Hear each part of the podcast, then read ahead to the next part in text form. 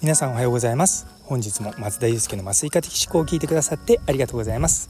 この放送は医療ビジネステクノロジーなどのいろいろを毎朝6時に発信していく番組となっております。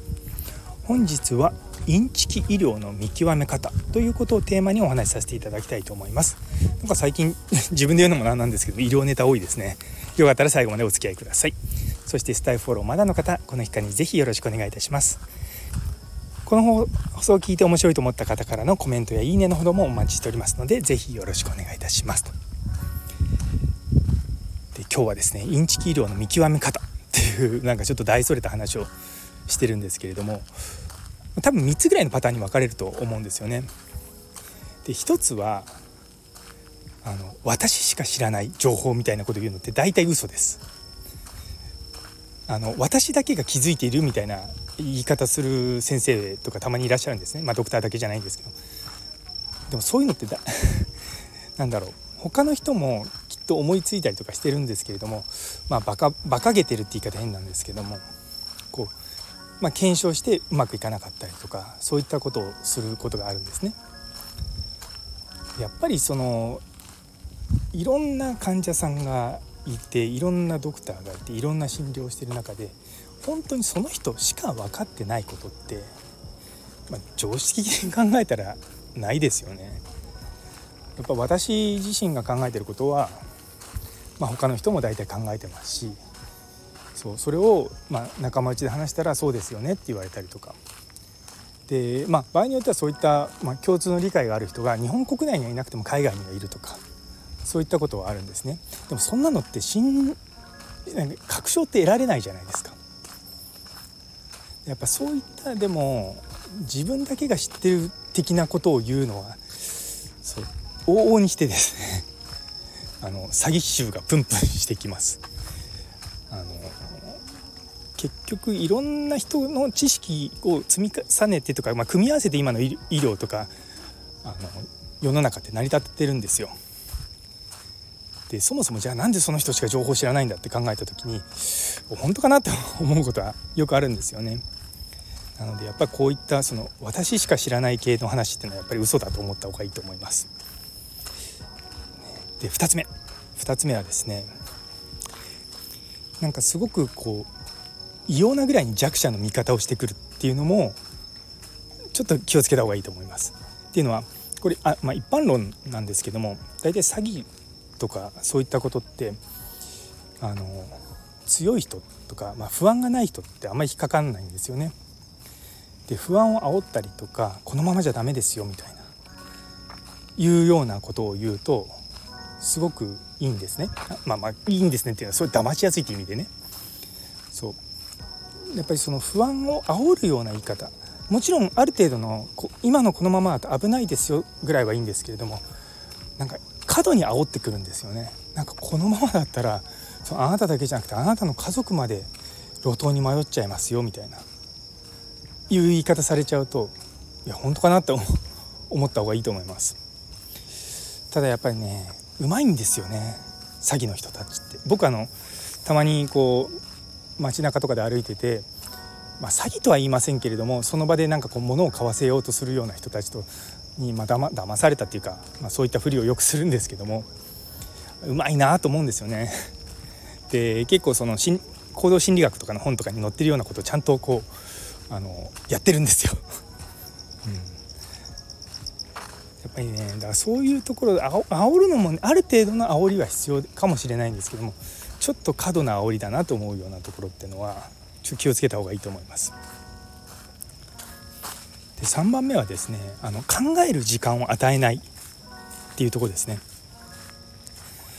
このキャンペーンは、まあ、今週末までなのでで今決めた方がいいですよとかそういうふうに言ってでいやじゃあちょっと自宅に考えて、まあ、あのとかその場を離れることすら許されないのはそれめちゃめちゃ危ないやつですよ。あの本当にちゃ,、まあ、ちゃんとしたって言い方変ですけどもものであればあじゃあいつでも戻って戻ってきてくださいっていうことの方が多いです。っていうのはやっぱり冷静に考えてあのいやこれ違うなって思わせないようにしてるんですよ。でそこの時にいや例えば今週末までのキャンペーンだから今やらないとなんかこれ損しちゃいますよってで人間基本損したくないっていう心理があるのでそういう言い方されるとああ損しちゃう損しちゃうと思うんですよ。でもっと大きく損をするというロジックなんですね。で一瞬得をしたかのように見えてでも長期的に見ると損してるってことは、まあ、ままにあるんですね。でやっぱそういったところのこう判断をする時にこう考えさせないっていうのはすごく良くない。私やっぱり大学生ぐらいの時かな。なんかこう本屋さんでたまたま声かけられた英語の教材とかをつい買わされそうになったんですけどもお金ないからと言ったらいやなんかそこでクレジットカードも作れますからみたいなこと言われていやそれそれやばいやつじゃんと思ってさすがにそこそこはその場離れましたけれども。そう。やっぱねそういうところですよね。その場でなんかすぐに決めさせようというのはめちゃめちゃ危ないやつなので